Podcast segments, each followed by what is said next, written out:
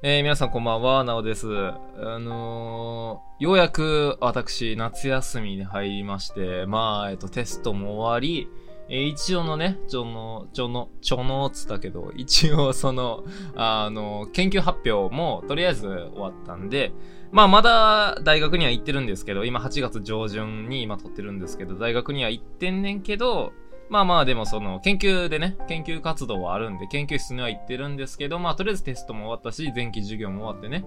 まあまあ世の中的には、僕の大学はもう夏休みに入ってるんで、まあまあまあまあまあ気持ちとしてはね、研究発表も終わったんで、とりあえず今落ち着いた状態、お盆に向かって、こうまあまあなんとなく研究ちょっとしながらみたいな感じでね、自分の趣味に時間費やしたりとか、まあ旅行行ったりとかね、この夏休みは結構するかなって感じなんですけど、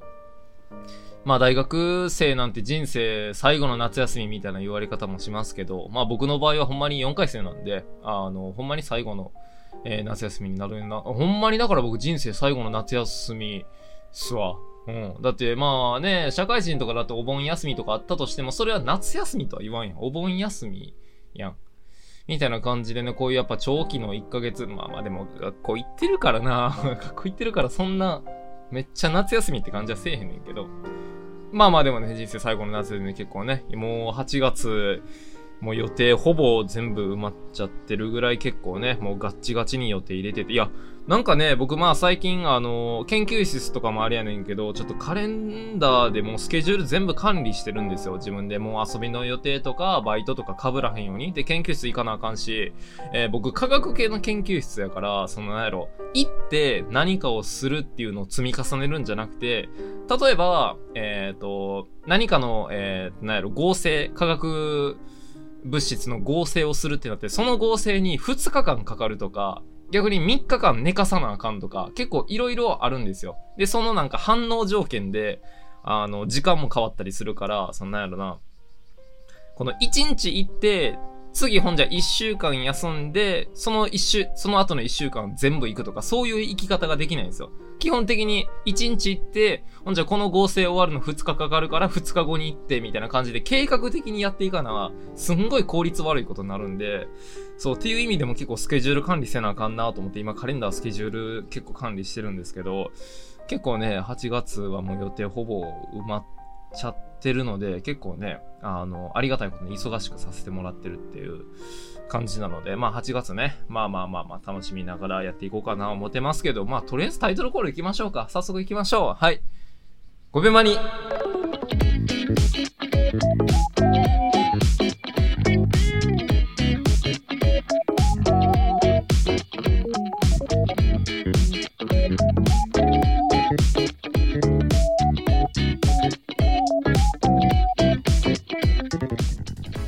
えー改めまして皆さんこんばんは、なしいたことなおです。この番組は、えー広告スキップ待ちの5秒間、そんな無駄時間に費やすくらいなら僕のラジオを聞いてくれをコンセプトに大学生写真家のなしいたが雑談に花を咲かせるラジオです。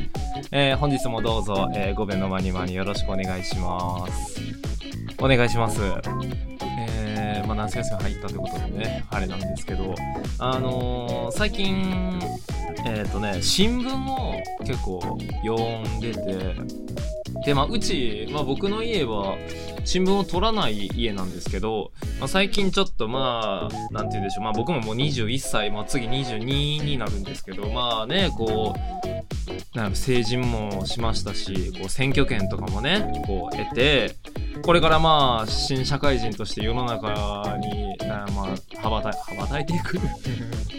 ちょっと大それたこと言い過ぎかもしれんけど、まあまあでもね、そういうフェーズじゃないですか。って中で、やっぱりあんまり、まあ僕結構ニュースとか、まあ、普通よりかは多分見る方な気はするんですよ。一応気にして見るようにはしてるし、世の中の情勢とかね、まあどうなってるかなぐらいは、一応気にしてるはつもりやってんけど、でもまあそれも学生レベルというか、別にそんな深く話せるわけでもないし、今の政治がどうこうとかっていうのはあんまよく分かってないなって思って、な、なんかそのままね、なんか、こう、大人になんのってあんまりな、よろしくないかなって、しかも僕みたいなタイプ、結構なんかこう、なんか物とか結構、こう偉そうに言うような感じやのに、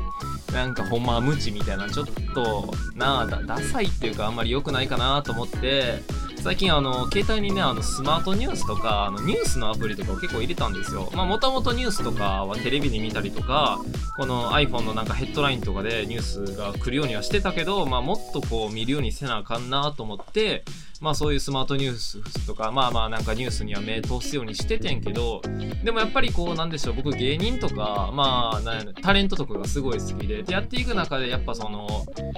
なんでしょう、芸人とかその、た例えばスキャンダルとか、あんまりそっちは見てないけど、スキャンダルとかが出た時に、いや全然これ、あることないこと書いてるやんとか、やっぱり結構そのネットニュースって誰が書いてるかわからんし、結構その数出せばいいみたいな。結局ネットニュースのお金の稼ぎ方って、こう、クリックされることが大事なんですよ。やっぱり見てもらわなあかんから、正直その中身は二の次というか、とにかくもう見出しで気になるってなってもらわなあかんっていうのがネットニュースには前提があるからさ。だから結構嘘書いたりとかちょっと誇張してたりとか、結構このなんでしょう、情報操作が多かったりするから、あんまり良くないなと思ってて、で、僕はあの、喫茶店で働いてるんで、とあるコーヒーショップで働いてるので、で、そのコーヒーショップが毎日新聞撮ってるんですよ。で、毎日新聞撮ってて、で、あの、ラスト、まあ、店閉めるときに、その日の新聞は全部捨てるっていう作業があんねんけど、まあ、新聞、その毎日撮るのは、なんか、うん、で、毎日撮っても多分読めないんですよ。毎日もうそんなに新聞にめちゃくちゃ名答してる時間はないから。だから毎日新聞撮るのはちょっともったいないかなっていうやけど、まあ喫茶店大体週に僕2、3日出勤してて夜いつも。で、いつも僕が新聞捨ててるから、それやったら、その出勤した日の新聞捨てるぐらいやったら、一冊、まあ新聞持って帰って、るなりして読めばいいかと思って、最近そうやってやって新聞をまあまあなんでしょう、こうちょっと無料でこう情報を手に入れてる。やっぱ新聞の情報って結構的確じゃないで、的確というかすごい細かく書かれてて、あの難しい漢字とかも使ってるけどでもやっぱりね、プロが書いてるんで分かりやすいなっていう風にも思うから、って感じで新聞をね、あの結構読んでるんですよ、最近。で、まあ日経新聞、あの日本経済新聞を読んでるんですけど、これ賢くなるね。あの、昔からこうなんでしょう、新聞を読む家の子ってやっぱ、賢いみたいな言うじゃないですか。うーん、だね。そうやわと思ったわ。なんか新聞読んでて、あ、これを、なんか習慣的にこう読んだり目通したりする癖がある子っていうのは、そら、その自然となんやろ、頭の考え方とかもこうなんやろな、結構賢くなっていくし、ね、文字もやっぱいっぱい読みますから、それをやっぱ、なんやろ、ね、ひ、ひずれ？ひ、何やったっけ？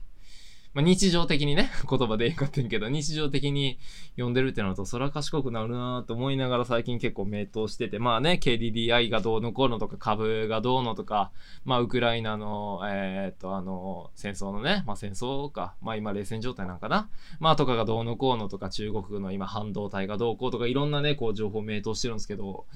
やっぱりね、あの、最近のニュースでちょっとと気になったのが、あの、統一教会の、あの、合同結婚式。あれすごいね。知ってます？皆さん。あの、まあ、結構ニュースにもなってて、ね、あの、なんでしょう、この普通の、なんていうんやろ、ワワイドなニュースじゃなくて えっと、ああいう、なん、ワイドショーか。ワイドショーね。ごめんなさい。ワイドなニュース。ワイドなニュースって何や？あれが松本人志のワイドなショーか、それは。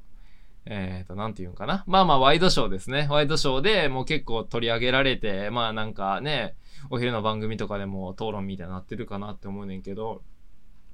まあ宗教ですよね。宗教で統一教会っていう、まあまあまあ、そういう団体があって、で、まあそこのまあなんか合同結婚式っていうのがあってね。まあなんかでっかい会場に、まあ男と女の人が半分ずつ、まあまあ、なんかわからんけど100人ずつぐらい集まって、で、そこでもう、初めて会った男の人と女の人が、えー、結婚することを決めて、その場で100ペアの、だから統一教会が決めた結婚相手と、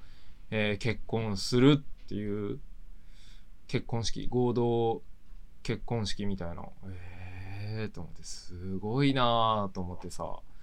まあ、宗教なんてね、一応その、日本は、えっと、信教の自由か。新、え、信教の自由かな？信教ってそれなんか、発音違うパン教とかの言い方かな？信教の自由で、まあまあね、あの、宗教信仰は別に何をしてもね、別にいいとはされてるけど、まあちょっと、まあ、なんやろ、言い方あれやけど、まあまあ時代にはそぐわない形ですよね。へえと思って。まあ僕はちょっと考えられへん。まあまあ基本的にみんな考えられへんのかなって思うけど、まあでも逆に言ったらそれを受け入れれる人がいくらでもその統一教会におってってことを考えると、やっぱりこういう宗教的なものの強さってすごい感じるなって新聞読みながら結構ね、思ってたんですけど、まあでも日本も結構なんか、あれよね、なんか海外から見たら日本もめちゃくちゃキモいみたいな感じらしくて、だからえっとね、冬はクリスマスじゃないですか。冬クリスマスでイエス・キリストの誕生日か。イエス・キリストの誕生日な。12月25が。で、えー、っと、で、そっから正月やって、で、えー、またバレンタインとか、えー、やって、みたいな。感じで、こう、いろんなこの宗教のいいところだけを抽出したみたいな感じがあって、海外からしたらほんまに意味わからへんみたいな。と、とにかくその多分年末年始あたりなのな。クリスマスが終わった瞬間、こう、正月、仏教、うん、っていうシステムがあれらしいけど、まあそれでめっちゃ話変わってんねんけど、それで思い出したけど、あの、何やったっけクリスマスって、もともとイエス・キリストの誕生日とサンタクロースってあれ関係ないんすよね。知ってます？えっとね、多分、えっと、イエス・キリストの誕生日が12月25日じゃなかったかなこれ、この前多分調べてんけど、イエス・キリストの誕生日は多分12月25じゃなかったと思うねんな。どうやったかな？とりあえず、クリスマスの発端っていうのが、えっ、ー、と、貧乏な女の子の、えー、姉妹二人がおって、で、その子はすごい貧乏で、で、なんか靴下を用意したのよ。ほんじゃ靴下を用意したら、それを見かねた、なんか近所のおじいさんみたいなんが、ほんじゃもうプレゼントみたいな感じで靴下にプレゼント入れたことから始まったみたいな感じやってんけど、多分イエス・キリストって12月25日が誕生日じゃなかったと思うのでちょっと調べていいですか？ちょっと調べますね。なんかね、この辺結構ごちゃごちゃにされてるけど、違うんですよ。あ今調べたら、やっぱ見出しで出てきた。クリスマスはイエス・キリストの誕生日だと思っていませんか？思っていません。えー、12月25日はイエス・キリストの誕生日ではありません。えー、っと、えー、っとね。えー、12月25日が選ぶ。えー、結局、結局のところ、イエスが生まれた日については、えー、諸説ありながら確証はなく、正確のことはわからないということです。で、えー、イエスの死後何百年か経ってからイエスの生誕を祝う日として12月25日が選ばれました。で、なぜ12月25日が選ばれたか。えー、っと、えこの当時の時期ですね。あ、なるほど。あ、なるほど。その、他の宗教の祭りがその時期に祝われてた当時の時期である、えー、12月25日前後は異教の祭りが重なっており、えー、当時の拡大が不況拡大を狙って、この日をイエス誕生日を、えー、イエス誕生を祝う日としたものとして思われます。なるほどね。だから12月25日あたりがもともとなんかいろんな宗教が祭り騒ぎしてたから、そこにわざとイエス・キリストの誕生日を持ってきて、キリスト教どうですかっていう、みんなが祭りやってる時に、えー、信仰するっていうシステムみたいですね。なるほどね。だからやっぱちゃうんですよ。はいはい。だから僕は会っててんけど、ほんじゃクリスマスは何の日かですね。えー、っと、クリスマスの成り立ち。あ、なるほど。えー、っとね、クリスマスの起源や由来を知ろう。ちょっと待ってくださいね。こういうのはね、あの、調べてからね、あの、喋るべきなんですよ。全部調べて、あ、情報を、えー、調べてました。えー、こういう意味なんですっていうのが正解ねんけど、今ほんまにあの、ぶっつけ本番で言ってるんで、あの、ほんまに今調べてまして。すいませんね。うん。なるほどね。なんかあんまり明確な感じのあれが出てこうへんな。まあでもキリスト関係なのか。クリスマスはどこから来た？イエス・キリストの誕生祭。あ、でもキリストの誕生日ではなく、キリストが生まれてきたことをお祝いする日が12月25になると。まあ、わからんわ。まあ、ええわ。おのおの調べてくれや。うん。おのおの調べてくれ。いや、まあ、クリスマスはそうですね。結構いろいろ思い出はあるかな。まあ、こんな、クリスマス前後にやるラジオの内容やねんけど、まあね、あの、えあの、地図の勉強とか、あの、地理の勉強した時に多分みんなが思う、あの、オーストラリアにサーフィン乗ってるサンタさんがおるのは、結構みんなあるあるじゃん。なんか、僕はあれびっくりしたよ。あの、小学生の時だったかな小学生の時とかに、あの、地図帳みたいなものをもらえるんですよね。で、世界地図みたいなのが載ってて、まあ、バーって書いてて、まあ、日本やったら例えばなんか、えー、神社とか大仏とかの絵がちょっと描かれてたりとかね、まあ、してたりとかしてて、まあ、中国やったら万里の長城の絵描いてるとか、アメリカやったら女神の、えー、あ、自由の女神の絵がちょっと描かれてるとかで、オーストラリアを見るとね、コアラとカンガルーと、あの、波乗りしてるサンタさんなんですよ。ええー、と思って、サンタさんって冬じゃないんやって思ったら、あ、南半球って季節逆なんやっていうことを知るっていうね。へーって面白いっていうね、感じですけど、だからその、四季っていうのもまた珍しい話ですよね。ほんま話コロコロ変えてますけど、今僕めっちゃ。うん。えぐいぐらい話、いろんな話してますけど、まあ、自由にね、喋らせてもらってるんであれなんだけど、四季とかもね、だからこの、えっ、ー、と、日本、え、日本ちゃうわ。えっ、ー、と、地球が多分、えっ、ー、とな、何度やったかな ?23.4 度や、4度やったっけな？傾いてるんですよ。知ってます？地球って、まあまあまあ、その宇宙空間において何を軸とするかって話やよるけど、この地軸って言うんですっけ？地球のこの真ん中に通ってる、まあ、一本のでかい磁石みたいなのがあんねんけど、それって多分ね、23.4度傾いてるんじゃなかったかな？はい、正解。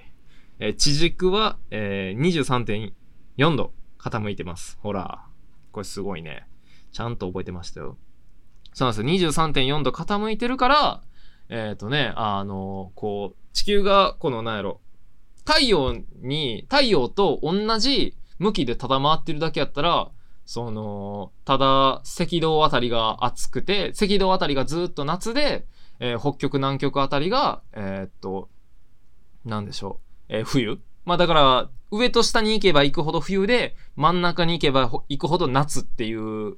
環境になってんけど、これが地軸が23.4度傾いてるから、この回った時の、この、あれがまた変わって、四季っていうものがね。まあまあ、ないところもあんねんけど、日本みたいなところやったら、あの、暑い季節と寒い季節っていうものがあるっていうのも生まれてるし、結構面白いんですよね。まあそれで言うと、僕が、まあまあなんか小学校のまあその話でちょっとあれやねんけど、なんかほんまにこの地球すごいなって思ったのは、あの、ハビタブルゾーンって知ってますかね？ハビタブルゾーンっていう話があって、あの、まあ、えっ、ー、とね、太陽が、もうめっちゃ宇宙の話してます。めっちゃ宇宙の話。もう今日はあの、いろんな話ごちゃ混ぜにするって途中で決めたんで、いろんな話するんですけど、あの、ハビタブルゾーンっていうのがあって、これ何かっていうと、えっ、ー、と、太陽から見て、水金地下木ドッテン海じゃないですか。水星、金星、地球、火星、えー、土星、金星水金地下木、木星、土土星、天王星、海洋星か。うん、っていう並びでなってて、で、このハビタブルゾーンが何かっていうと、えっ、ー、とね、水が液体でいられる、えー、場所なんですよ。水が液体でいられる場所のことを指してて、えー、水、金、地で地球じゃないですか。水、金は太陽に近すぎて、水が、えっ、ー、とね、蒸発しちゃうんですよ。うん。えっ、ー、と、100度以上になっちゃうから。で、逆に、火星に行くと、まあなんか、たまになんかニュースとかであの火星にでっかい氷を見つけたとかなんかそういう話題があったりとかすんねんけど、火星以降になっちゃうと逆に水は氷になっちゃうんですよね。で、一応今分かってる現状で、生物っていうものは水がないと生きれない。水がないと、まず誕生しないっていうのが生物においての大原則になってるから、この液体である必要があるんですよ。ハビタブルゾーンにいないといけないっていうのもあって、地球はそのハビタブルゾーンに追ってっていう、まずその神秘。ちょっとでもずれてたら、水が蒸発しちゃう。逆に水が氷になっちゃうっていう。0から100度って、僕たちの感覚で言ったら、すごいこうなんか、まあまあ0から100度やったら結構あるんちゃうみたいなやけど、宇宙規模の話で言うと、0から100に収めるって結構奇跡的な数字というか、奇跡的な距離感じゃないとあかんっていうのと、あとはね、もう一個すごいなって思ったのが、えっ、ー、と、皆既日食。うん。皆既日食わかります？皆既日食か？月食か？うん。まあ、日食月食あたりの話やねんけど、あれって、わ、あれなんか当たり前かなうわ、なんか月と太陽重なった、すごい、すごい、みたいな。だから月食か。うん。月と太陽重なってなんか、見えへんくなったとかね、こう、だから、えー、っと、日食？えー、っと、ごめんなさい。月食が、月、うわ何やったっけ？多分日食が、えっ、とね、太陽の上に月が重なるんですよ。だから、えっと、えー、暗くなるんか。お昼やのに太陽の上に月がぴったり重なるから暗くなるっていうのが多分日食かな？え、日食とは太陽が月によって覆われ、えー、太陽が見え、あ、そうそうそうそうそうそう。日食ですね。ほんと月食は？月食は月と地球？ちょっと調べます。月食。月食とは、えー、地球が太陽と月の間に入り、地球の影が月にかかることによって月が欠けて見える現象のこと。あ、なるほどね。はいはいはいはい。だから僕が言ってるのは日食やわ。あだから、えっ、ー、と、そうですね。太陽の前に月が現れて、で、それで重なることによって太陽が見えへんくなって、お昼やのに真っ暗になってしまうっていう、えー、日食っていう現象、えー、現象があんねんけど、これの凄さって、わかります？これの凄さ。これなんか当たり前かのに、うわーすごいみたいなあれやねんけど、その、重なること、そのなんやろ、なんか暗くなることがすごいみたいな風になんねんけど、いや、じゃなくて、じゃなくてですよ。これ何が起こってるかって、えっ、とね、太陽と、これちょっと難しい話するんで、頑張って聞いてください。あの、すごい面白い話なんで。あの、太陽と地球の距離っていうのがあるでしょ？で、えっ、と、遠くなれば遠くなるほど小さく見えるんですよ。これ基本じゃないですか。目の前にあるものと、えっ、と、1キロ先にあるものやったら1キロ先の方がちっちゃく見えるじゃないですか。っていうこの比率と、えっ、と、太陽と月の大きさの比率っていうものが、えー、逆数になるんですよ、多分。これの意味わかりますかね？だから、えー、まあなんでしょうね。まあ僕の目の前にアリがいたとして、僕の目の前にアリがいたとしてですよ。目の前に。で、1キロ先に恐竜がいるんですよ。1キロ先に恐竜がいて。で、1キロ先の恐竜って目の前やったらめちゃくちゃでかいけど、1キロ先やからすごいちっちゃく見えるじゃないですか。で、逆に目の前のアリっていうものはめっちゃちっちゃいけど、目の前におるから、この小ささを保ててる。もう1キロ先にアリが行っちゃったら、もう見えないじゃないですか。っていう、このアリと、目の前にいるアリと、1キロ先の恐竜の大きさがたまたま、たまたまですよ。たまたま、全く同じ大きさになるから、重なって見えるっていう。これが日食なんですよ。えぐないこれ。この、なんやろ、比率というか、このバランス。すごないちょっとでも、だ、太陽が月よりも、ちょっとでも大きい、この比率でな、太陽の距離でも、太陽の方がちょっとでも大きかったら、暗くはなりませんから。月がその、ちょっとは重なるけど、真っ暗にはならないんですよ。やねんけど、逆に月が大きすぎてしまうと、もうまたそれはまた別の話。ただそれは月で隠れただけであって、っていうね。あの、ダイヤモンドリングとかあるじゃないですか。ダイヤモンドリングやったっけ？ダイヤモンドリングって知ってる？あの、太陽の上のところが、あ、やっぱダイヤモンドリングが皆既日食でね、太陽が月に隠れる直前と、太陽が現れ始めた直後に太陽光が一箇所だけ漏れて強く輝きダイヤモンドの指輪のように見える現象。そうそうそう。ダイヤモンドリングっていう現象が起こったりするっていう。これすごいよこの、これもね、感動したし、なんかほんまにこの世界仕組まれてるんやろなってめっちゃ思ってます。めっちゃ思ってます。はい。それで、もうそれで言うとで言い過ぎてんねんけど、僕この世界は、誰かが想像した世界やと思ってて、例えばアニメとかゲームの世界あるじゃないですか。あれっていうのは僕たちが想像した世界じゃないですか。やけど、あの世界の中のアニメのキャラクター、まあ動かされてるからやねんけど、アニメのキャラクターも、えっ、ー、と、ゲームの中で動いてる、えっ、ー、と、自分のアバターっていうのも、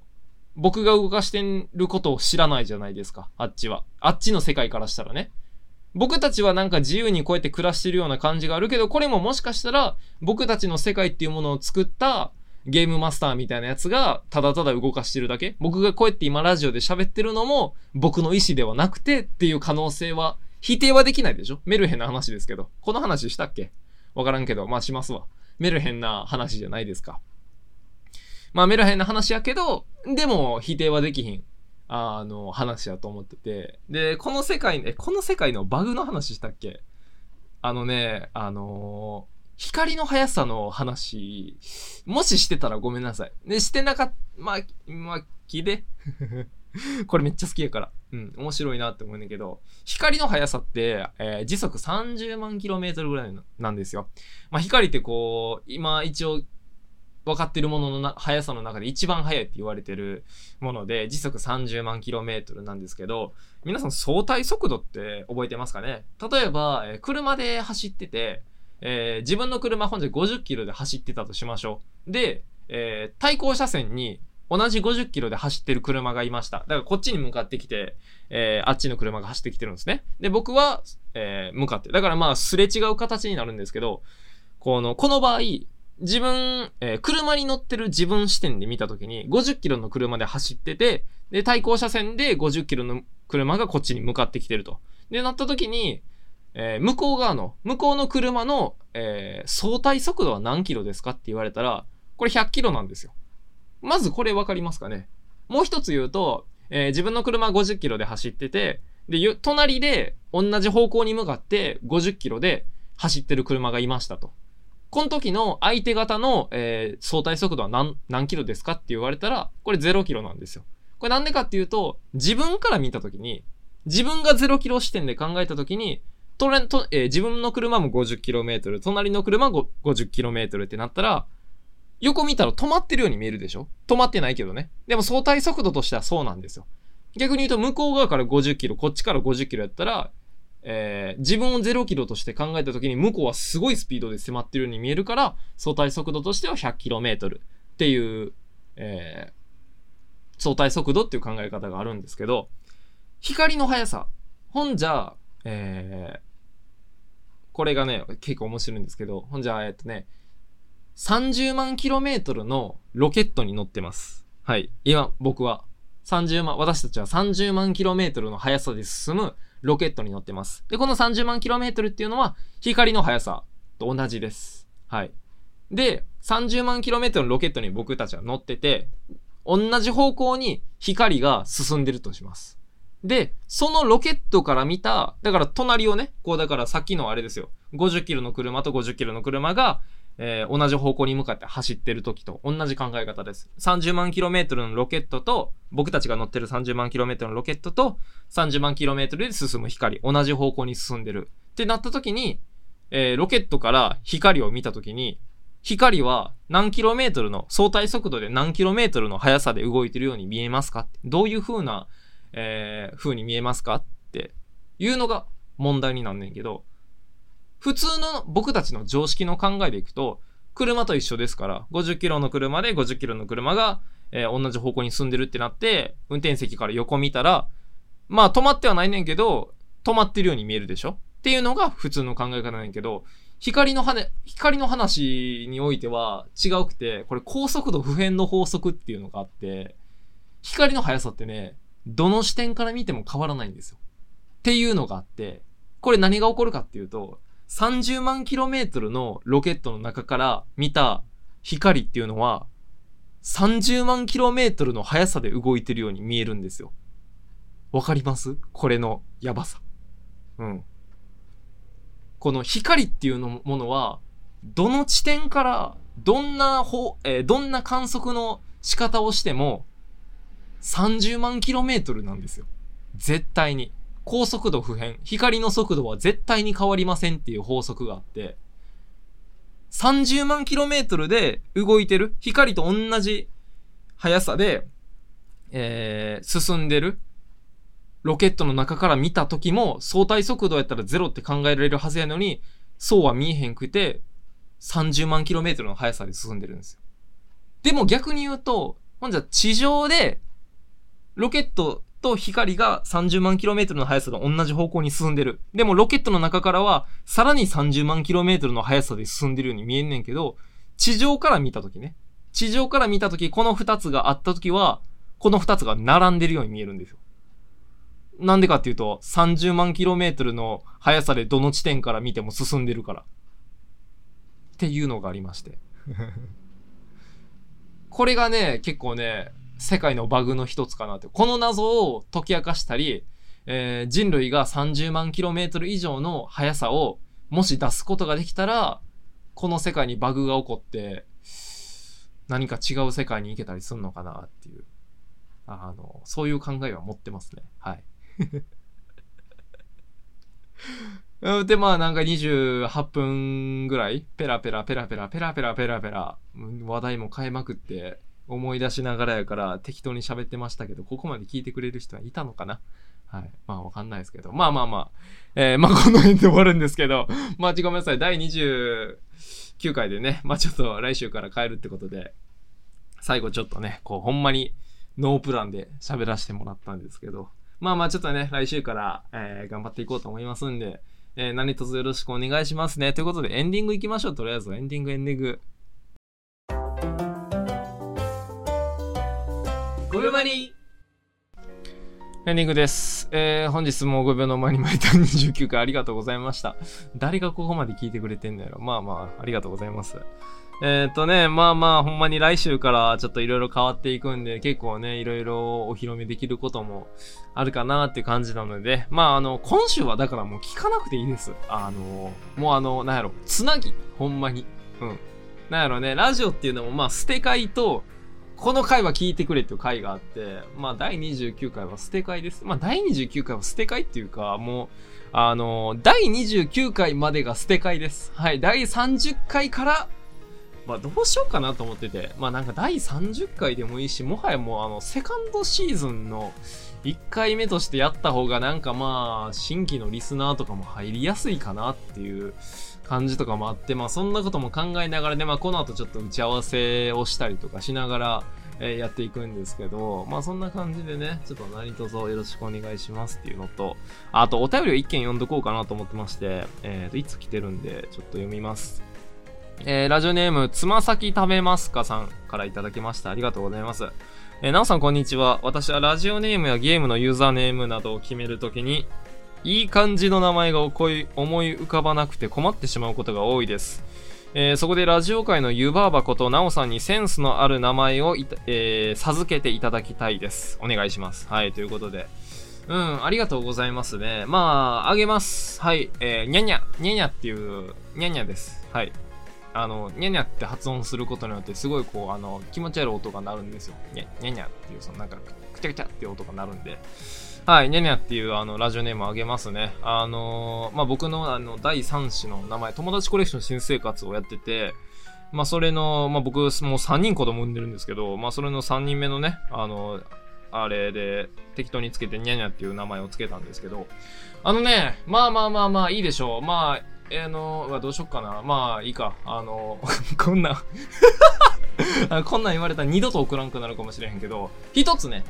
多分、ラジオネームとかユーザーネームとかを、えー、送ったことがないってことは、多分ラジオとかをあんまり聞いたことがなくて、まあ僕がラジオをやるっていうので、聞いてくれたんでしょう。まずとりあえず、えとりあえずというか、まずそこに関して、ありがとう。うん。そして、えー、お便りをくれて、ありがとう。はい。なんですが、一言、ちょっとね、まあまあアドバイスじゃないですけど、まあ、こう、こっちの気持ちとしてね、あれなんですけど、えー、私はラジオネームはゲームのユーザーネームだと決めるときにいい感じの名前が思い浮かばなくて困ってしまうことが多いです。なるほどね。自分になんかあんまり特徴がなかったり、こうなんやろ代表するものがなかったりとか、どんなあれをつけたらいいんかなって困ると。わかりました。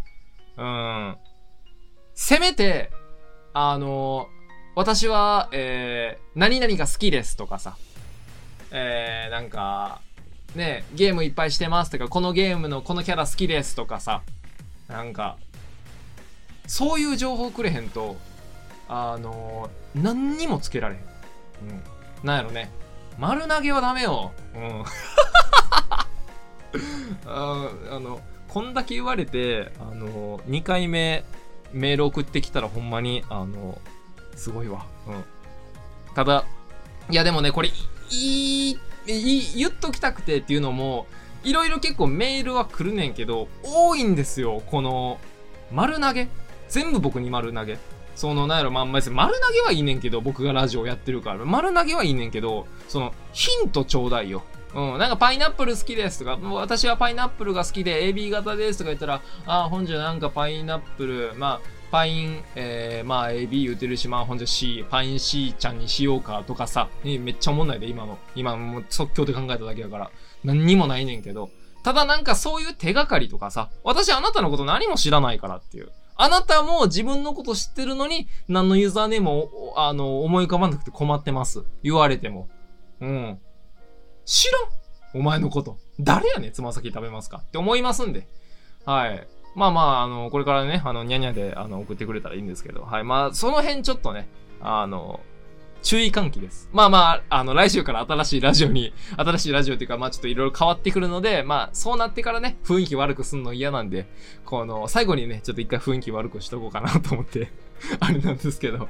はい。だからお便り送るときはやっぱこういうね、あのー、なんでしょう、こう、やるならちゃんとこう、こういうのが好きですとか、なんか情報をもらえないと。最低限ね、これは。うん。これ僕が多分求めすぎなんじゃないよ。これは最低限、いる。絶対に。はい。なので、そういうのはちゃんと送ってください、にゃにゃさん。はい。ありがとうございました。ということで、えー、ツイッターですね。えー、まあメールから言ってるか。メールですね。えー、5byomani あと gmail.com、5byomani、えっ、と gmail.com、もう何言ってるかわからんな。5byomani あと gmail.com まで送ってくれたら、えー、嬉しいので何卒よろしくお願いしますっていうのと、えー、ツイッターですね。えー、5byomani、えー、ユーザーネームですね。あと 5byomani って調べていただいたら、えー、公式アカウント出てきますんで、そちらの方もね、フォローよろしくお願いします。はい。ということで来週からちょっとほんまに色々考えてて、えー、企画書とかも作ってますんで、で、ちょっとね、本格的にラジオ頑張ろうと思ってますんで、えー、ここまで聞いてくれてる人がいるとは思えないんですが、まあまあまあまあまあ、えー、よいしょ。